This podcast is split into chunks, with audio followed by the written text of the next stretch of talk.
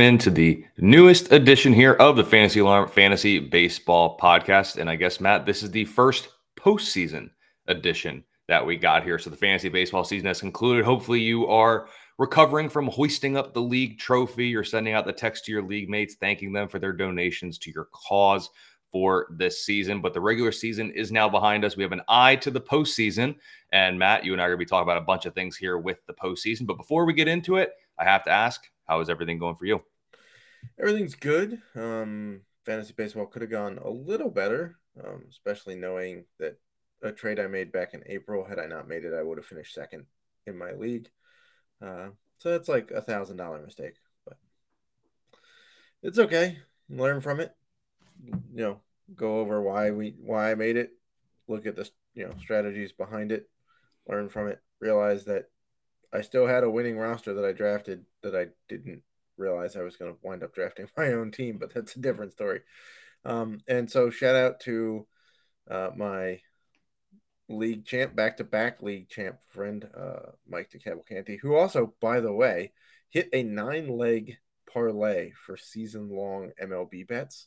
Wow. He bet the under on uh, several strikeout totals for some pitchers. He bet the under on homer totals for some hitters and the under on the RBI for Tatis and hit all of them. Turned uh, 500 bucks into a six figure payday. So, congrats to him on just winning everything yesterday. wow. So, you won't be seeing him for a while.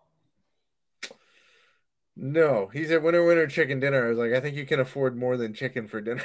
yeah, well, sh- shout out, Mike. It was good knowing you um, because we probably won't see you for a while with with those money. So, say- sayonara, sayonara, long friend. That's yeah, go go pull up his favorite movies, uh, The Big Lebowski. So he's uh, gonna go pull a dude and just abide. Yeah, that is it. Well, sh- congrats to him. Hopefully, some other people had some luck. I know I I am more of a betting the over type. Also, but, hey. shout out to our former colleague Greg Jewett who won mm-hmm. who won his uh, NFBC league. Yep. Uh, Tout Wars too, I believe. I think he won a main event and a Tout Wars. So congrats to him on there. Yep, it was very cool seeing some of the tweets and stuff, people, you know, winning their league and stuff. And hopefully many of you who listen to us here at Fantasy Alarm have were able to hoist your league trophies up as well. That's what we hope. And then now basically while we head to the postseason, we're still going to continue doing the podcast here weekly. We'll probably take a couple weeks off, probably in November after the season is over, Matt. That's probably I think what we're kind of going to come to. And then we'll come back and we'll get ready for the whole run of the mill again for the 2024 season, winter meetings, all the off season moving, what we need to know, who should we be looking at. We'll be diving into that. And really, I know we're in fantasy football right now, but the fantasy baseball draft guide is almost just around the corner. It's like two and a half months out. I know it's pretty soon. We're gonna be talking about sleepers and busts, and maybe maybe next week, Matt, we'll kind of look back at the draft guide, kind of you know, like mid-season, we kind of did like a what we got right so far, what we didn't type thing. Maybe we'll do that again, kind of on a larger scale, and take yeah, a we look. Could do that. We could do that right now with the bold predictions. Oof. We were doing that a little bit before the pod, and some of them turned out, some of them a little off the mark. Some of them did. We'll let we'll, we'll do that next week. We'll, we'll, we'll take a look at that next week, and then also go into the sleeper because I do know from the sleepers guide we did have Justin Steele. We did have Eduardo Rodriguez. We had a couple of hits in there, to say the least. So we'll take a look at that next week. But right now, we're going to turn our eyes to the postseason here and take a look at the wild card round matchups and hand out some superlatives as we see here for each of these series. to me. So let's go ahead, Matt. Let's take a look here. So, first off, just kind of overview of each of the the matchups that we got here. So on the American League side, I'm not going to give any opinions on these because I want to save them for when we start handing out superlatives. But Blue Jays, Twins, Rangers, Rays, Diamondbacks, Brewers in the National League, as well as the Marlins and the Phillies. The one notable exclusion that I'm going to ask you about here no Seattle Mariners did Correct. not make it in now that it's kind of happened, we talked about a little bit last week. Would you have liked to see if you could move things around? Would you have liked to seen Seattle in over maybe a team like I don't know, like Toronto, like someone like that? Yes. Okay. For sure. um, I think that they are. I mean, it's it's. I mean, I know they made the postseason last last year, but it's pretty painful that they missed by one game. Um, granted, as their apparent uh, social media admin who logged in and replied under his own account on the team thing said that they did it to themselves. They did. The first two months of the season were god awful for their offense, and then they figured it out. Um, unfortunately for them, there was two other teams in their division that also figured it out most of the season. So, yeah. um, I would have liked to have seen Seattle make it. I think seeing all those young stars there, um, including George Kirby, who's just apparently whipping up knuckleballs now. Mm-hmm. Nobody knew he had, which he did in uh, honor of Tim Wakefield, the late Tim Wakefield. So nice touch there. But yeah, I, I would take Seattle in the postseason. I also probably would have taken the Cubs over Miami. We'll talk about that. Was my pick, but I kind of would have rather seen the the Cubs Brewer series would have been electric. Yeah. Agreed. would have been electric. Agreed. Postseason at Wrigley too is always a lot of fun, and if we could have got some of those games with that wind blowing out like it does in Wrigley, and then see how many Chicago fun. fans make the forty-five minute drive up to yeah. uh, Milwaukee. see if it's actually a home game. Yeah, in Milwaukee for them. Yeah, that would have been that would have been really interesting. And you know, rest in peace to Tim Wakefield. Very sad. Very, very unfortunate to say the least. So thoughts and prayers with his family and friends uh, I guess we should probably do it to the whole Boston organization as well because he was a very pivotal part. Except for Curt Schilling. Correct. A uh, very pivotal part of that team. But with George Kirby throwing that knuckleball, let's also kind of not let this be misunderstood. That was a nasty knuckleball. It was. It was gross. like it wasn't just like a you know it wasn't like uh, let's just try something and pay pay uh pay homage to to Tim Wakefield. It was. He should add it to his repertoire full time. I mean, Okay, so all right, all right, okay. So fun fa- here, here's a fun thing. We'll talk about this next year, leading into it. One and a half knuckleballs next year from Kirby, more or less. More. Yeah, I think so too. I think that that thing. I think he's gonna mix it in. Oh man. Also, there's no active knuckleballer, so it would be lovely to see a guy whipping knuckleballs up. I mean, we have a ghost splitter or whatever the heck it is that Senga throws. Yeah. Um, but we don't have any knuckleballs.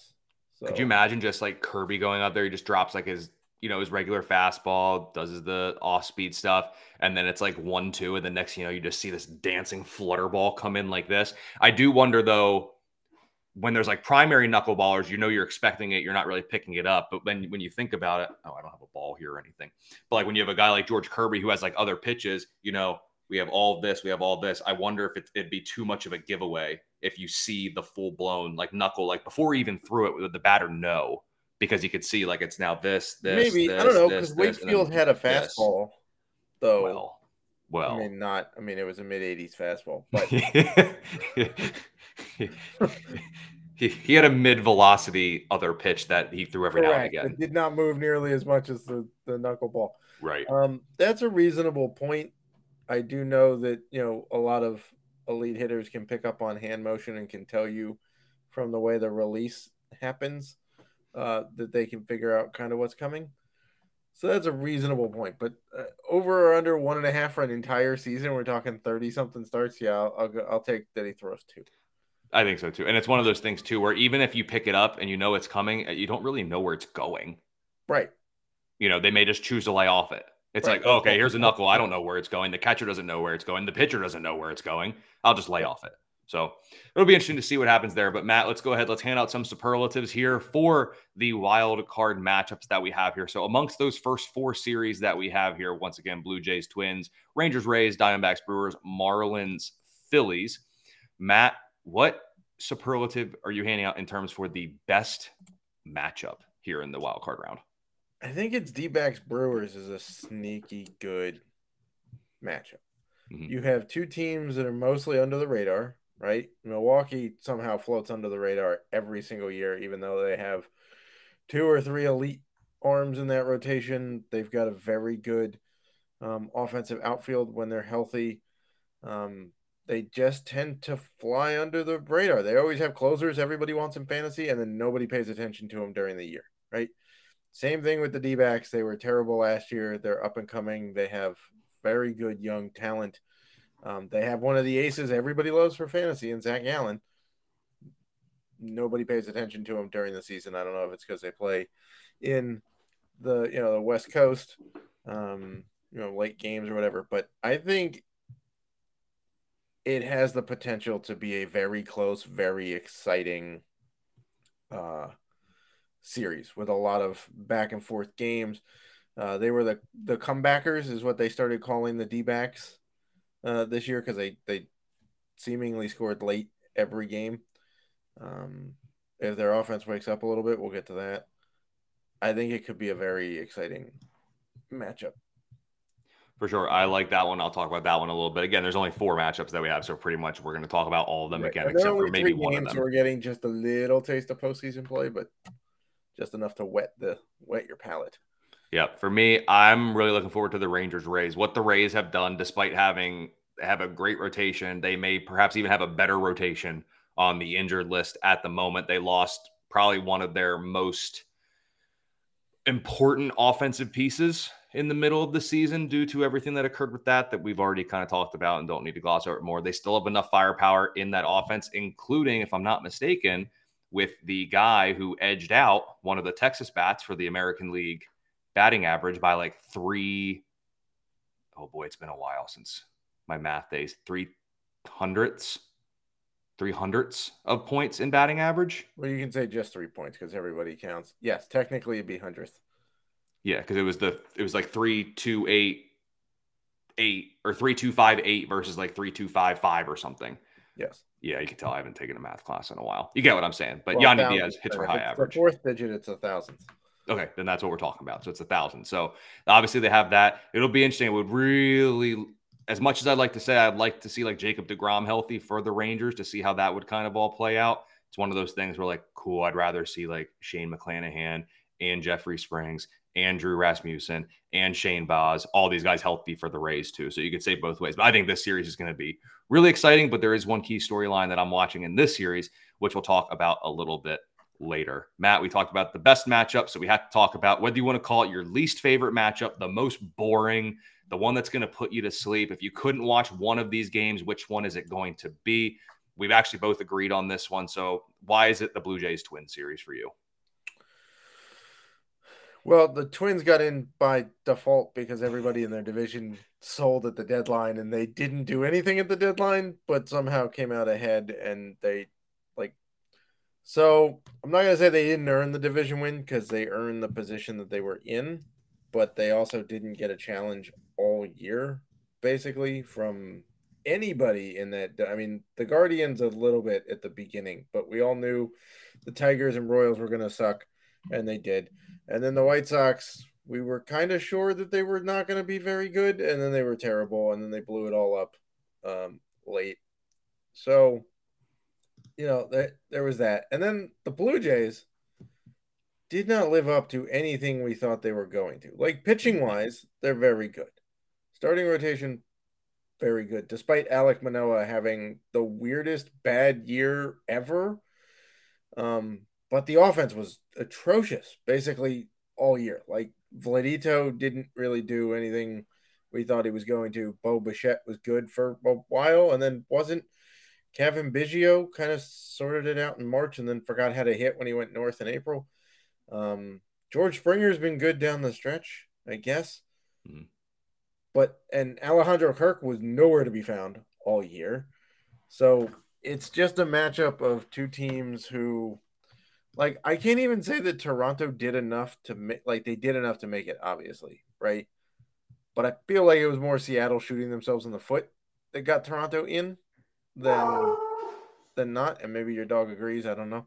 Mm-hmm. Um, the, it's just kind of it's the Twins are always boring to me, to be perfectly honest. like even when they had the studs like Mauer and they had um Oh geez, who who the heck were the other two? They had like huge bats. Like every time they matched up against the Yankees. For the Twins? yeah. There's always Mauer and Morneau. Yeah, there's Morneau. There was another guy in there too. Um but they always had like a deceptively good offense, and then they mm-hmm. were just like dude you couldn't pick out of a lineup. Right? Yeah. well, to be fair, not really any different than now, minus maybe maybe notable big bats. I mean, Gray is pretty noticeable, I guess. Royce Lewis has been good. He's healthy. Buxton's been okay when healthy. Yeah. this series is just boring. It's just Yep. It's like two teams that should be better than what they are, but we can't really figure out why they aren't. Correct. Like you can, like I can tell you, Blue Jays aren't as good because you know, like Vladito was a little bit underwhelming this year and stuff. But why was he underwhelming? I don't know. If we that, have an answer. He had that injury, I guess, in spring training, and it maybe never really. He, I don't know. But sure. what happened? Still just speculation. Yep. We're still just asking. So yeah, this series is boring. I just and honestly, I, I the most well, excitement was when their when their reliever got kicked off the team for being rude to the flight attendant. Yeah, I mean, uh, do you agree with me that whoever wins that series just loses in the ALDS anyway? I would assume so. I don't think That's either of those teams too. are going to beat uh, the Astros or the O's. I'm the same way. I just that series is basically like, oh, if you win, that's cool, and then you're just going to lose the next one, probably pretty bad. Yeah, it's a delayed slaughter for the winner, basically. Yeah, absolutely. So, of these four matchups, we got to pick a team that is on a potential sweep alert. Who could get swept? I'm going to go first because you're you're the king of the segues, pretty much, as we get here into some of these upcoming ones. Um, I'm putting the Diamondbacks on sweep alert only because when you go up against Milwaukee, you could argue Milwaukee's got one of if you're going to look at top three starting pitchers going into the postseason, they are they can be no worse than third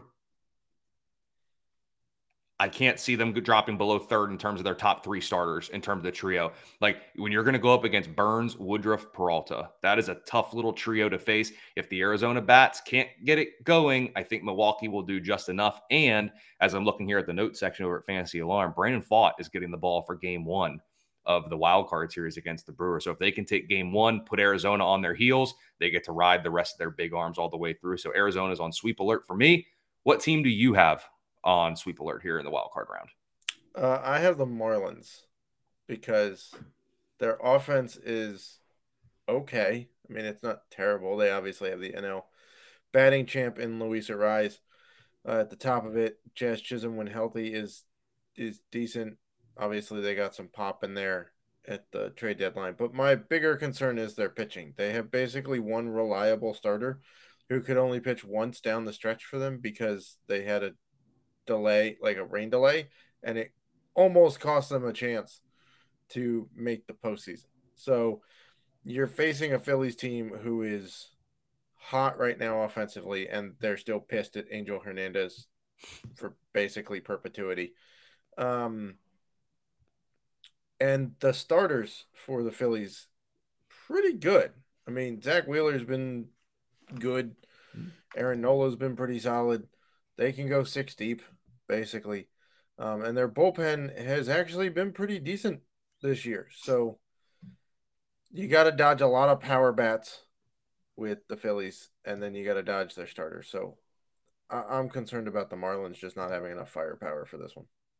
We go to upset alert. I'm actually going to put the Phillies on upset alert, kind of for all the reasons that you kind of looked at the Marlins. I say if it pans out, they could give the Phillies, they give the Phillies a run for their money. Miami had a good a good run down the stretch. I don't like that their run differential is only plus three, despite winning 17 of 26 games in the month of September. I don't necessarily love that. Right, but they, I mean, part of it is they just saw the Phillies, though, didn't they? E... No. Uh, well, I mean, in the beginning of the month. okay.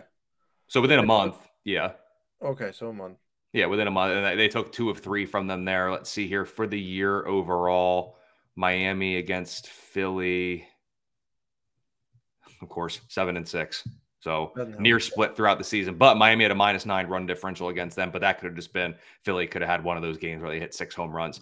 If Miami can keep Philly from hitting every other ball out of the ballpark and get past some of the guys at the top of the order, I could see the Marlins squeaking out a win here if they can just get some heroic pitching efforts from a couple of their guys. If the bullpen can pitch like they should, that's the other thing that gives me a little bit of concern. But I wouldn't be surprised if the Marlins can upset the Phillies. So I'm going to put the Phillies on upset alert. What say you? So upset alert for me. Um, yeah, this is why we're the king of the segues here. Uh, the Rays mm. uh, are upset alert uh, for me. Why? I think their plug and play attitude works over the course of 162 games. I think you can survive all of those injuries that they've had over the course of 162 games. And if you look in the second half, they were kind of coasting. They haven't, I'm not sure they played above 500 in the second half. I think they just got credit because they started so, so well that they had a cushion and just, not that they coasted, but the injuries played a role, right? Now they don't have Brandon Lowe, their huge bat in the middle of that order. He's gone. Um, so I'm just concerned that over a small sample size, that Kevin Cash has proven that he's a little tougher to push the right buttons in the postseason than he does in the regular season. Um, we've seen that time and time again, whether it be pitching changes, whether it be bringing up some bat that really has no point in being there. So I would say the Rays are on upset alert. Not to mention the Rangers, I think, are just a better complete roster um, than the Rays are at this point. And that's right into my kind of most it, the the superlative we have here is most exciting storyline, but for me, it's almost kind of the most concerning is, and it kind of goes with the Rays. Can Texas bats wake up after a quiet end to the year? They were not the Texas Rangers that we saw in the beginning of the season down the stretch over the final two weeks. Like their WRC plus was like 108, so technically, technically Slightly above average. average, but they were only hitting 223 during that span and I believe it was striking out like close to 20, 22% at the time, if I remember correctly. So if their bats can't wake up, like Josh Jung has come back from his thumb injury, but he hasn't hit all that well. So we'll have to see if the bats can get going. If Texas can't hit, if they can't outscore, I don't trust their pitching staff enough to like win games where the offense only scores two runs. I don't see that happening. So can Texas's bats wake up? That is my most exciting storyline. What about for you? What other team do you need to see the bats uh, come alive for? So I hinted at this earlier. Uh, Arizona's bats need to wake need to wake up. The last series against the Astros was not great. Um, granted, it's the Astros, but in a situation where you're fighting for your playoff life, um, they took way too many one pitch at bats.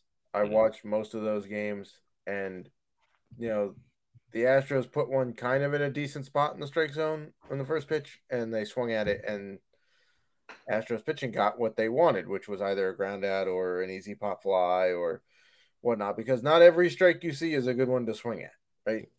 Um, but I do think that they have the firepower that if their bats wake up, they could be very exciting. I mean, Corbin Carroll was a 25 50 guy. Let's not lose track of how good Corbin Carroll was. Christian Walker can still hit some pretty nice pop. Gabby Moreno is pretty talented with a bat in his hand. Not only that, but he's he can erase the steal, you know, steal threats from behind home plate. Um, they've got, you know, obviously some holes. They're not a perfect team. Otherwise, they would have challenged a little more for the division. Um, but I think if the bats wake up, I think they can give fits to Milwaukee's starters and bullpen.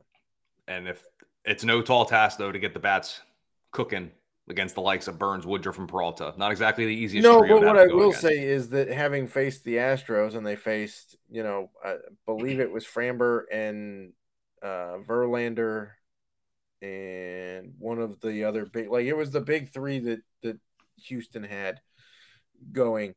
Um, so facing them in the last series of the year with playoff chances, you know, on the line, does get them a little bit geared up for what they're going to obviously, you know, you still have to go out and hit it and make something happen.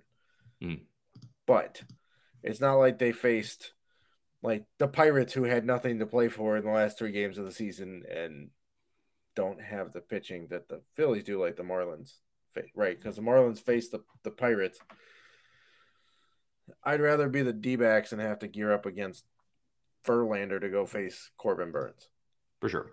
And then before we record again, so obviously we'll be recording, you know, each week here leading throughout the postseason. So before we record again, the prominent headline that we're going to see. I know you're talking about can Arizona bats wake up? I say they don't. And by the time we record next week, we're going to be talking about how a Burnes Woodruff Peralta trio, or just two of them, depending on how it all ends up going.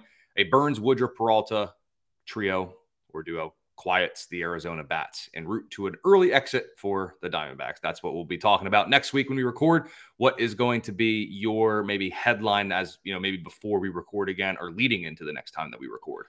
So I took a slightly different approach to this one and I'm talking about a team that's I'm writing a headline about a team that's not playing right now. And that is can the Braves stay hot over the break? Right? We saw them kind of struggle with the break last year at the start of you know the postseason. They came in, you know, the hottest offense, best offense, and then they couldn't do a whole lot early in the postseason.